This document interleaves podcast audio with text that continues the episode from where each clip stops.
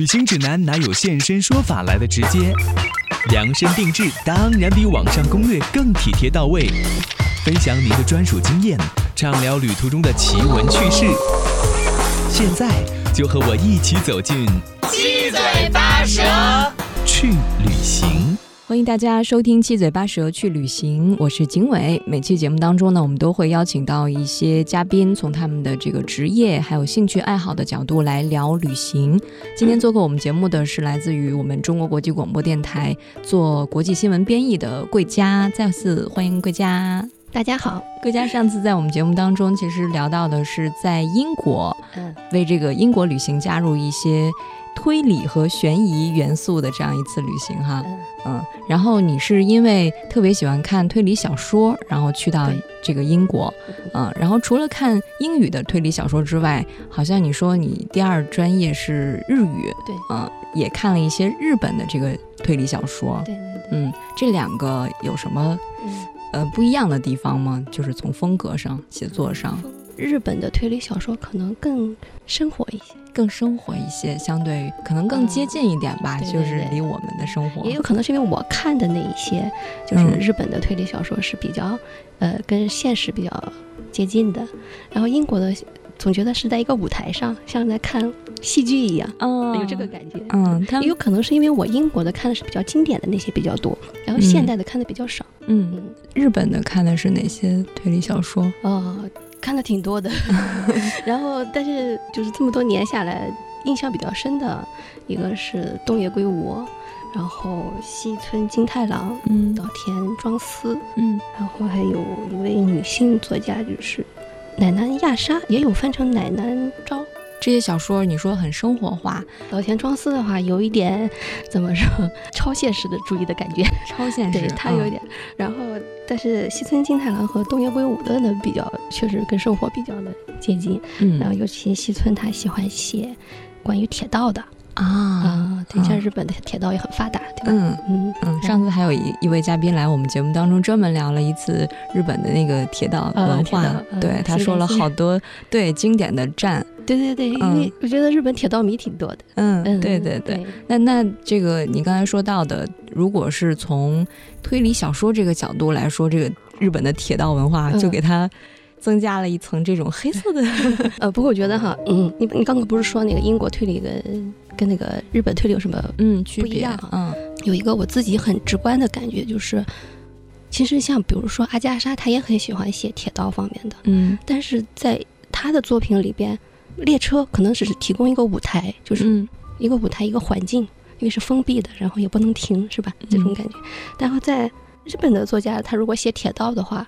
他就会在这个手法上会有很多的发挥的地方。关于铁道的这个作案的，就是哦作案的手法上，像那个呃西村金太郎，他就写了一系列好多好多这种，就是结合那个铁路本身的那个，东北新干线嗯。杀人案，什么终点站杀人案，什么什么，就是各种线的，嗯。嗯，各种线的。他会结合那个站周围的一些，比如说，是周围的环境，嗯。也有可能是这个铁道本身的特点。铁道本身的特点，对对对，比如说它在某个地方，它两两列车会会并行，然后会提供一个，或者是说在哪个地方换站会比较的迅速，或者嗯是它就会为自己制造那种不在场证明。哦嗯，就是这个在手法上，它有这个哦土壤，我就是把那个作作案的这个过程跟铁路本身的一些特点结合起来，对对对对嗯，但是阿加莎在写的时候就只是把它当做一个道具，对，是一个嗯舞台的感觉。呃，虽然说那个列车四点五十从帕丁顿出发里边也有这样，它就是因为铁道在那一段是并行的，所以他看见了。嗯目睹了一场凶杀，但是就是说只是点到为止，没有并没有展开了特别细。嗯但是像在日本的推理小说里，他就会就是不是有列车时刻表杀人案吗？就是专门找那个衔接点和空档，然后在里边各种手法，然后来嗯犯下一个完美的犯罪，就是这种。就是这个嗯犯罪的人，我记得你上你在上期节目当中说，其实他们的智商也特别高，嗯，嗯，他们其实也许在某一个学科、某一个领域，也可能会成为专家，是的，是的。嗯然后还有就是我这次去吧，我就因为看过很多西村的小那个小说，我就想着去做一下新干线。然后我一做以后，我就切身体会到，就是说，确实在日本的话，它是有这个可能的，就是它真的衔接的非常紧密。举个例子，就是说我去的时候，我是买的那个通票，就是那种 JR 的那个东日本的那个通票 pass，、嗯，它这个是只给外国人，就是拿外籍的护照去的人，嗯。然后里边你随便抽出几天来，然后可以就是任意的上下，然后但是当时我没有想太多，我就说反正我想体验一下坐一下，我就买了一张这个，因为我想去东北秋天，我当时一看这个路线嗯已经值回票价，就我去一趟来回，我不去别的地方，我都已经值回这个票价，嗯，然后我就买了，买了以后当时也没想着要订票啊什么的，我就准备走了。结果那个订票的那个那个服那个服务员就说：“嗯，你要去哪些地方？”我说：“说，哎呀，我还没有想好啊。”然后他就说：“哎呀，你你一定要想好了，然后我帮你把票先出了，说不然的话你到时候可能没有座位或者上不了车。”我说：“哦。”然后我就大概说我想去哪些地方，嗯然后说了以后呢，你说：“嗯，你这点挺多，我给你把票打出来。”然后这这这这问了好多，然后给我给我安排了紧紧特别紧密的一个行程。一下打出六张票，两张行程单。我一看，我说傻眼了。我一看，我说这两个站之间只有五分钟，嗯十二分钟换乘。我说我来不及啊。嗯他说不不可能来得及，同一站台你绝对来得及的。然哦，后我当时就想，说那么肯定啊？我说万一来不及，因为我以在中国的经验的话，嗯坐个地铁倒一下都很长时间，是吧？的，我说哎呀，这这心里很忐忑。然后他又说。不要紧的，你就算是没有没有没有乘上，你也可以换的。我说哦，嗯 然后我就拿着票就去了。嗯后来真的是，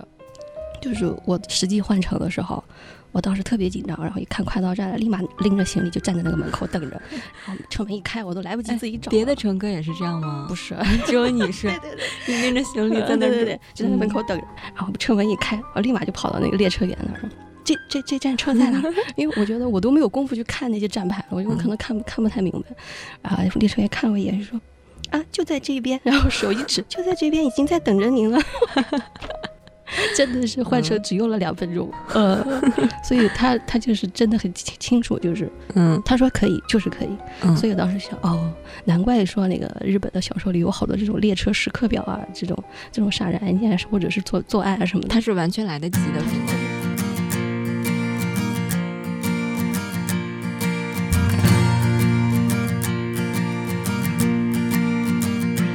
待ち合わせは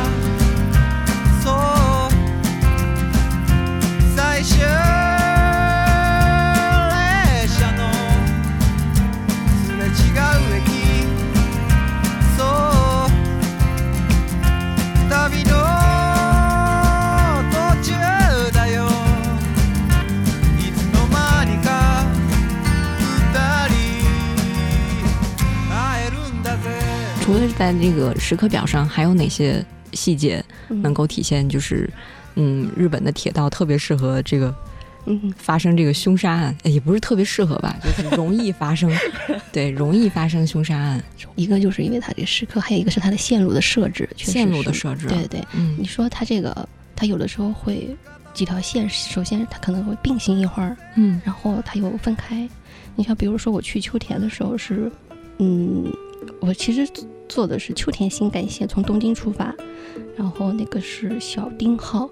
然后它其实从东京到盛冈这段路上，它后边应该是挂着那个东北新干线，东北新干线的疾风号，它应该是挂着的，一直到盛冈，然后两个才分开。如果说你要是作案的话，或者什么的话，这个这个这种地理可以上从那儿跑是是吧？倒是不是可以跑，就是说你要设置一个圈套的话，嗯，就给了你给了你可能可能，给你给了你一个可能，比如说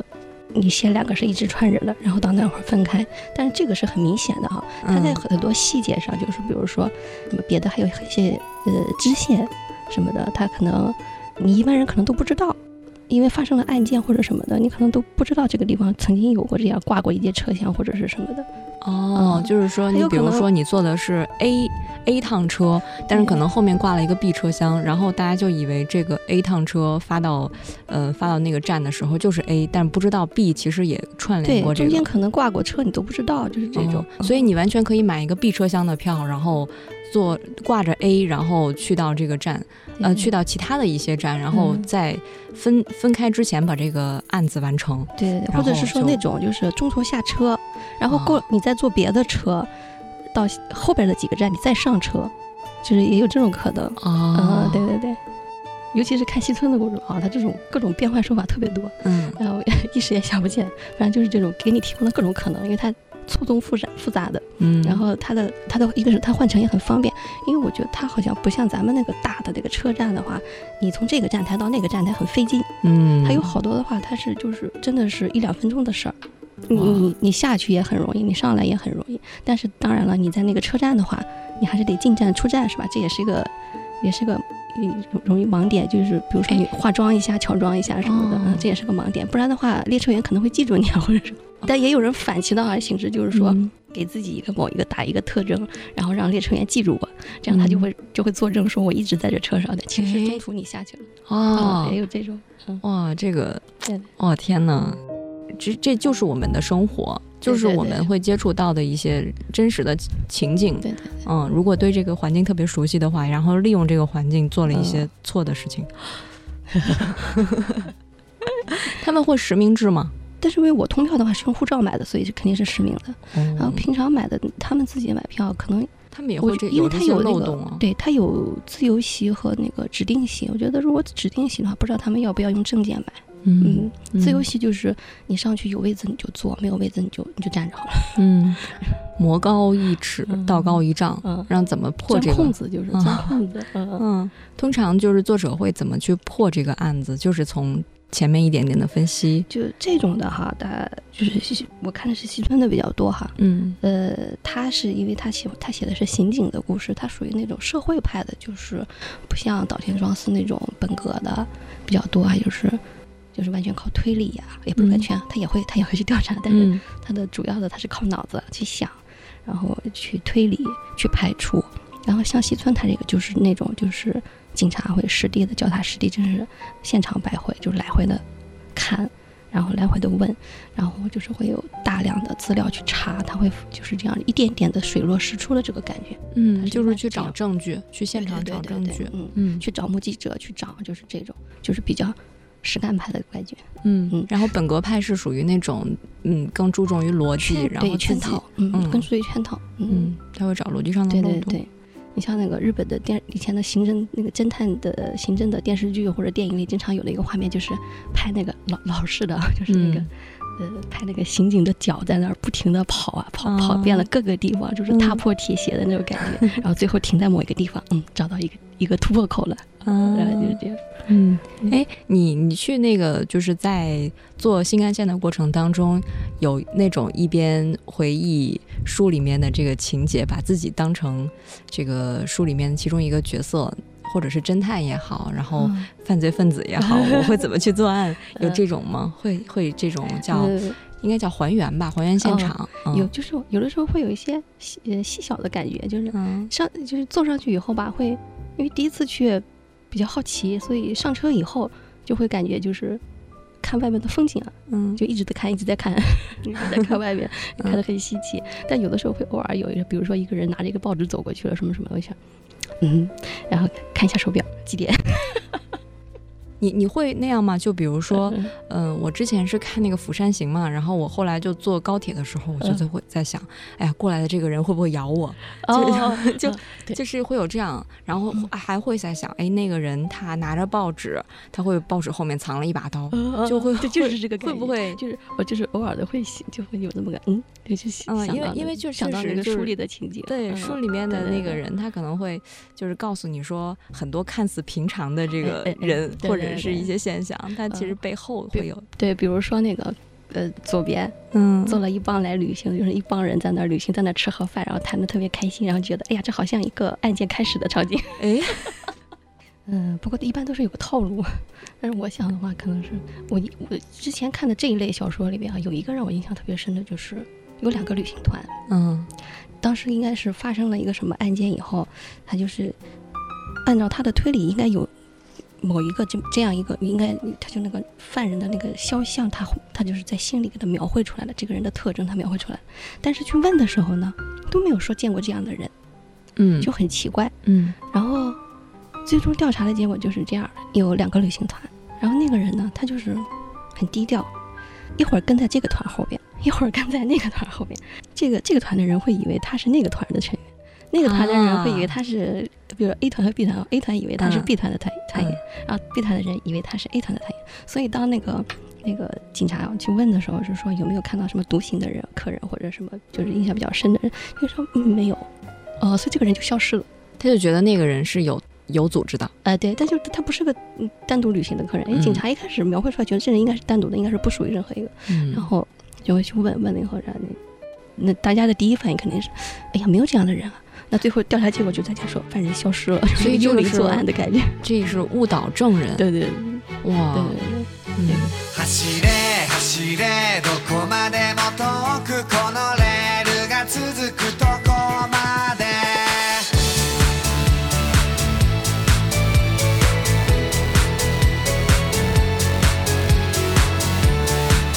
我记得你上次好像说，就是是哪一本书里面，你还真的去到了作家描写的一个旅行的景点儿，是那个日光，嗯，那是哪个作家写的？是是什么书？岛田庄司的呃比较出名的两个侦探，一个是玉手洗劫。就他的那个这套系列呢，就是那种本格派，就是有的时候案件就会特别的匪夷所思，就是莫名其妙。比如说，呃人怎么会死在屋顶上的那个风向标上了？就是不知道从哪来的，尸体从哪来的，就是这种。或者说，按照当时的现状来说，这个人是死了以后才跑了很多很多很多很多的距离，以后再再掉倒在哪个地方，所以就就这种。嗯，而且有的有的案件确实比较血腥，就是。嗯另外一个就是叫吉夫主使，他就是个刑警，所以他破案就是属于那种社会派的，就是百折不挠的，我一定要把你揪出来，就是这种。有一篇叫做《吉夫主使十八岁的肖像》，他就是写的这个这个刑警十八岁时候的故事，就是他为什么会当刑警。然后里边有一节描写，就是实现了他这个人生转变的一一趟旅行。他好像是当时在大学里，然后一个朋友被害了，但是呢，嗯当时的那个害了对，嗯当时那个环境呢，就是警察也不是很作为，凭他就以自己的方式去查了一下，他觉得有可能是谁，然后就去了那个嫌犯所在的地方，然后在这个，但是案子就是说，就属于那种没有什么结果的案子，嗯。就是过程很简单，他只是觉得我想知道这个人是不是究竟是他杀的，然后他去了以后，然后回来，他当时反正是被被警察给关到拘留所里了，他就他就觉得对当时的警察很失望，然后他在回去的路上呢，他就是路过了这个日光，日光是也是一个名胜啊，日本东京上北一点，东京哦嗯，东东京上北。嗯。然后他就是也是坐坐车，先到了那儿以后，他等车，然后发现，哎，他等的车没有来，然后到日光方向的车来了，他就就就搭上那个车去了日光看一看，嗯因为日光有它一个风景很美，还有一个东照宫在那儿，就是祭祀那个德川家康的，嗯，嗯，确实那里风景很美，你后来就真的去了啊？对对对，去了。嗯，因为我一开始说我想去日光，那个列车员就把我的票全打出来了 不得不去。对，嗯然后我就去了，呃呃，就像他他在书里描写的，他先是到了那个奥荒山的神桥，一个红色朱红色的桥，然后当时的环境就是树绿树，然后下面是河流河川，然后一个红色一个红朱红的桥，像彩虹一样的横亘在那个两山之间，嗯，挺漂亮的，嗯，好像也是世界文化遗产吧。嗯。应该是，然后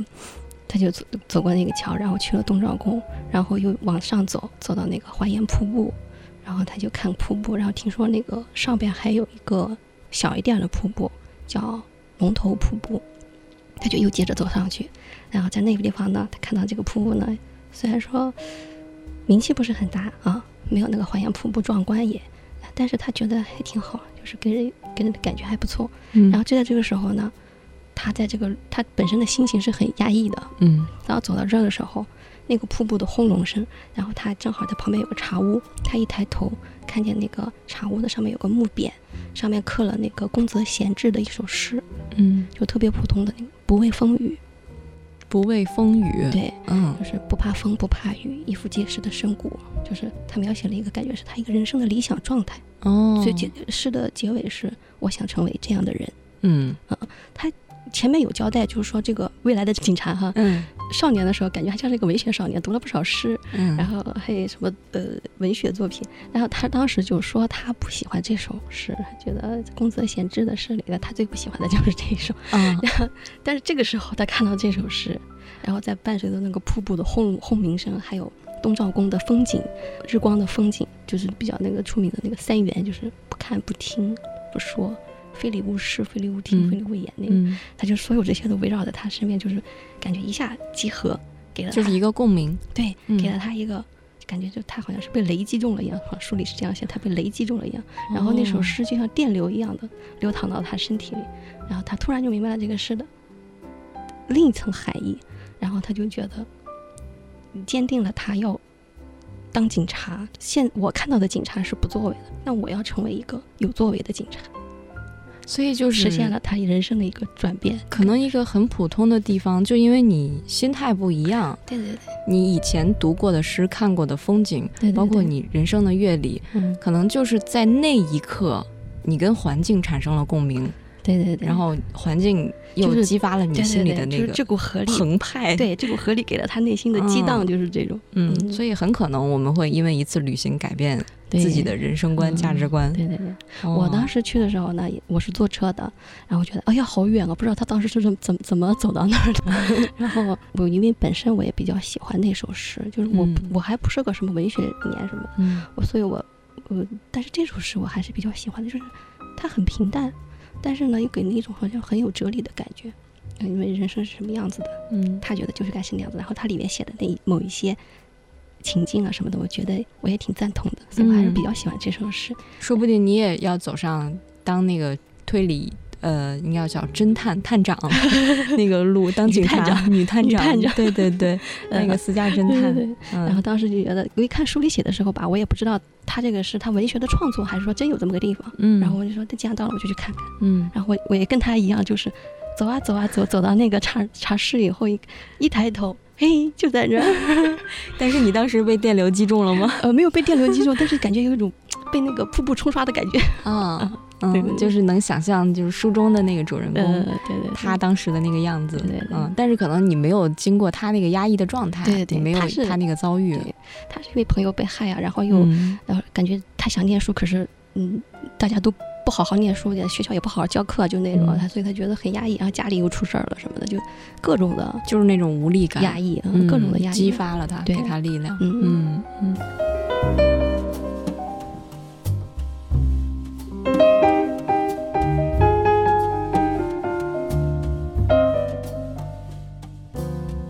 后你当时去去那儿就是很快看一下，然后就走了吗？对，因为还有什么停留吗？呃去那儿的话很快就回来了。当时那个茶屋的老板娘还说。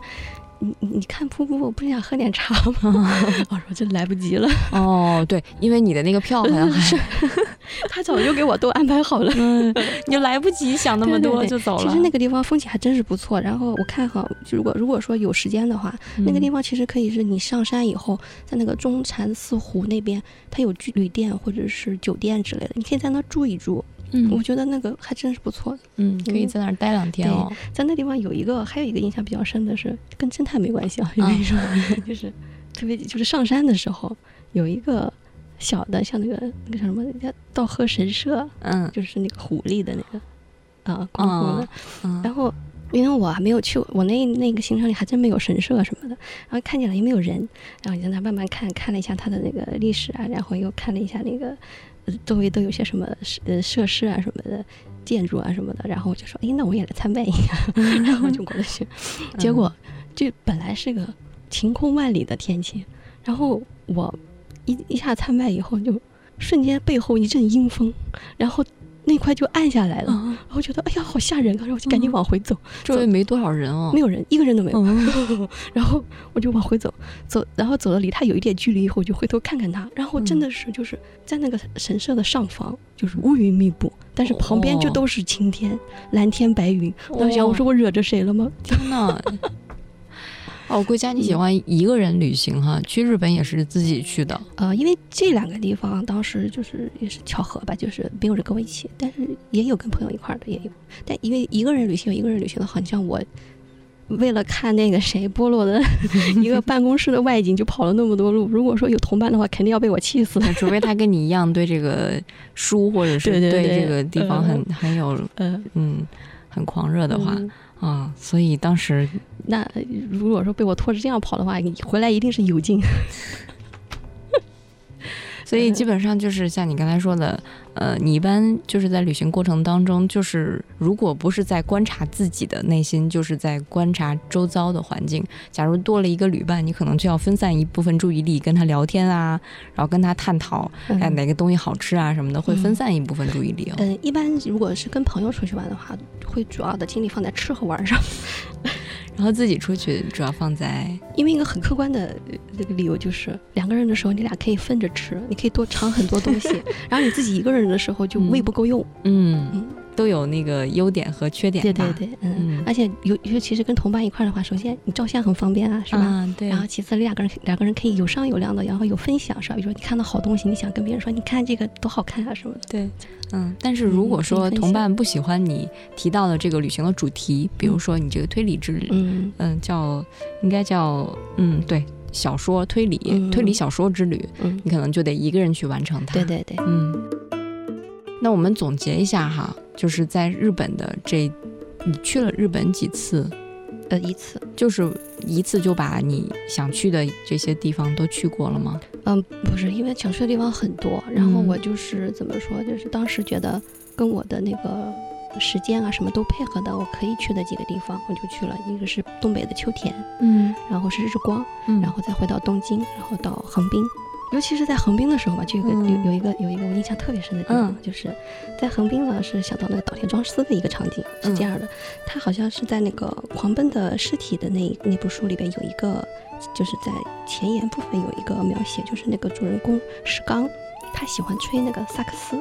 然后它里边有一个场景就是他在那个公园的池边。水池边吹那个萨克斯，然后呢，他吹着吹着就会发现旁边聚了好多人在听，嗯然后他就觉得不好意思了，他就把盒子拎着，然后就换个地方吹，然后过一会儿就发现身边又围了一群人，就是有这么个场景。然后后来我在横滨的时候呢，就是晚上也是散步走累了，嗯然嗯后我就在那个变天桥上，然后就看望着那个就是是那个河水，然后那边是摩天轮，嗯。横滨的那个大摩天轮的倒影，就在那看着，就想歇一歇，吹吹风。然后这时候就传来一阵萨克斯，啊，然后当时开始的时候我还没有感觉到，我就听着听着觉得很悠哉哈，突然想到，咦，这不是石刚说的吗？写的对对吗？然后就想，哎，是石刚在吹吗？然后嗯听着听着呢，我就觉得，哎呀，真是很很惬意哈。我我就拿着手机出来，我说要不然把这个声音录下来吧，还有眼前这个景啊，就是横滨的这个景，这个也是比较呃有代表性的哈。嗯哦我刚把手机掏出来，那个声音就戛然而止，哦，然后那会不会是你想象出来的？不就就停了，真的就停了。真的停了。对，我就正正准备录，把手机掏出来，它就停了。然后我想，嗯，是要换首曲子吗？然后又等了一会儿，然后就等了好久都没有再响。我想啊，可能是石膏发现了，然后拎着他的小盒子跑了。所以你看，如果一个人旅行的话，你就没有参照物。假如说那个是你，就是那一刻你你脑子里面想出来的那个东西也说不定啊。但是如果有嗯朋、有同伴说，哎，同那个啊谁，你听到了吗有个？印证，是不是？？对啊。哎呀，你这么一说，我觉得我突然不自信了。难道是我的想象？对，因为因为书里的很多的描写就是已经进入到你的那个骨髓了，你就记得嗯特别清楚嘛。嗯然后你就一个人旅行，你没有办法应验这个事情是不是真的。嗯，你说的太对了，因为我当时也没有录下来。对呀、真的你说停了就没有再嗯嗯后来那好吧，嗯，就这样吧。嗯，对呃，但但是感觉是真的，就是我的至少我的当时的感觉，那嗯肯定是真的。那个体验是很好的，嗯尤其是是在那个书里原型的这个描写的地方，嗯嗯，嗯所以我如果我们总结一下，我觉得可能就是还原现场吧，嗯。啊，就像我们在上期节目的一开始说到的那样，本身你是做国际新闻的，嗯。嗯，虽然是做编译，但是也有一些外采的这个经验啊什么的，肯定会有这种还原现场，然后想情景再现这样一个想法，就是把你、有写的时候确实有这个感觉。嗯，不不是只停留在文字的表面，对，对嗯，所以可能是这样的一个好奇心也好，想象力也好，嗯。让你去现场印证的这个过程，嗯。其实反而是。我觉得是让让你对这个书的理解可能也更具体了，对作家的描写的环境，因嗯。为我觉得这个旅行和读书哈，嗯。不光是探这个推理小说，就是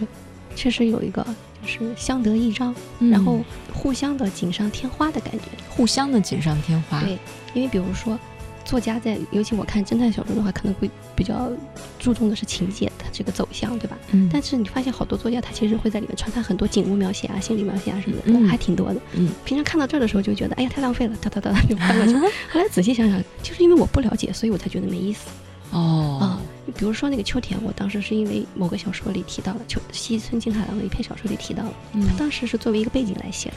所以当时我看第一次看的时候，我不我不知道秋田，我一点都不知道，我只知道秋田出美女，其他都不知道。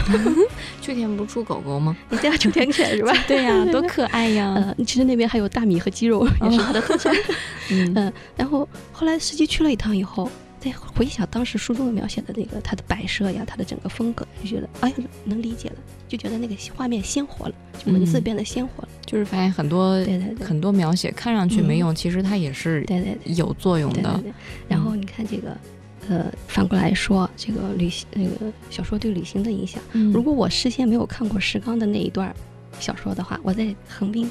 在变天桥上就不会有那个感觉了，对吧？哎，嗯，是吧？就不会有这个感感受了。嗯对，其实就是把那些你看过的字，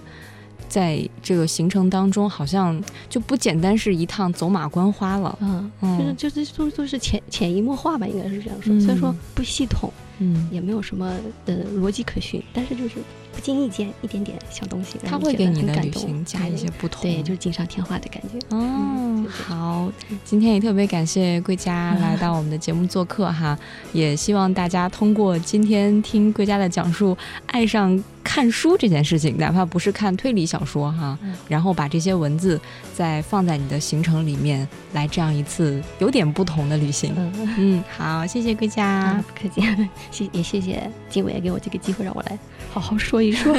好，下次有机会 我们可以嗯继续聊也。希望大家听得开心。嗯，好好，再见嗯再。见。嗯。